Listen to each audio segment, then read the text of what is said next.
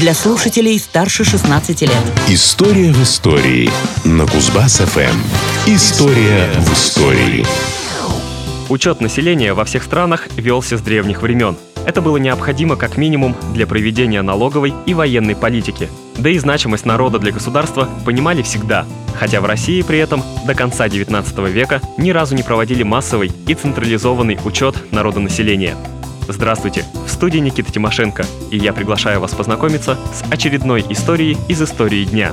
9 февраля 1897 года началась первая в России полная перепись населения. Исторический момент. На Руси учет населения начали вести еще во времена монголо-татарского ига. Тогда это было необходимо в первую очередь для обложения народа данью, которая выплачивалась ханом. Учитывая раздробленность государства в те времена, учет не был системным. Позже, в 15-16 веках, для учета населения вели писцовые книги. С 17 века, после введения нового налога, который взимался с хозяйства или со двора, на смену учету населения пришла так называемая подворная перепись. Проводимые тогда и позже ревизии населения были неточными и крайне путанными. Они длились по нескольку лет, и получалось, что некоторые учтенные к моменту подведения итогов уже умерли, а рожденные во время ревизии не были учтены. Мертвые души Гоголя вполне наглядно описывают творившийся тогда бардак. Только после отмены крепостного права и до конца того же века было проведено около 200 переписей. Вот только проводились они в отдельных городах и губерниях. С 1874 года начали продумывать детали новой, полномасштабной, полной переписи населения.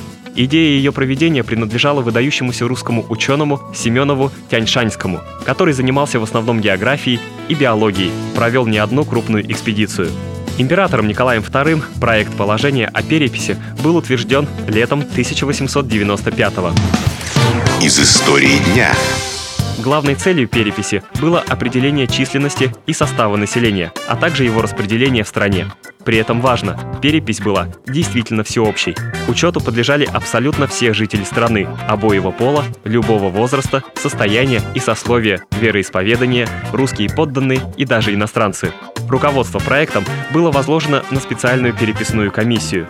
Перепись стартовала 9 февраля 1897 года. Ее проводили примерно 150 тысяч переписчиков, среди которых был и великий русский писатель Антон Павлович Чехов. Всем им предстояло собрать информацию о каждом жителе страны по 14 признакам. В вопросный список входили не только вопросы об имени и семейном положении, но и о вероисповедании, грамотности, занятии и даже о физических недостатках. Выяснялись и некоторые другие социально-демографические характеристики, например, место жительства и приписки, положение по воинской повинности, сословии и некоторые другие. Среди людей быстро поползли слухи о том, что перепись проводят с целью введения новых налогов, которые закабалят народ, а также о том, что власти собираются переселять людей на неосвоенные земли. Некоторые даже восприняли перепись как знамение близкого пришествия Антихриста.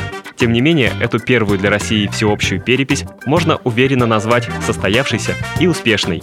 Она показала, что к концу 19 века в стране проживал 125 миллионов 640 тысяч 21 житель. При этом городское население составляло только 13 с небольшим процентов. Подробные и детальные итоги переписи были опубликованы отдельными томами в 119 книгах. История и даты. Перепись обошлась государству в круглую сумму – в 7 миллионов рублей. Однако она дала первые в истории России более-менее достоверные и точные данные о большом и разнородном населении страны. Высоко оценивая вклад переписчиков в проведение переписи, Николай II даже учредил специальную медаль. Кстати, Чехов, также получивший эту медаль, и скромности ее никогда не надевал. Но это уже совсем другая история. История в истории на Кузбасс-ФМ. Вот такая история.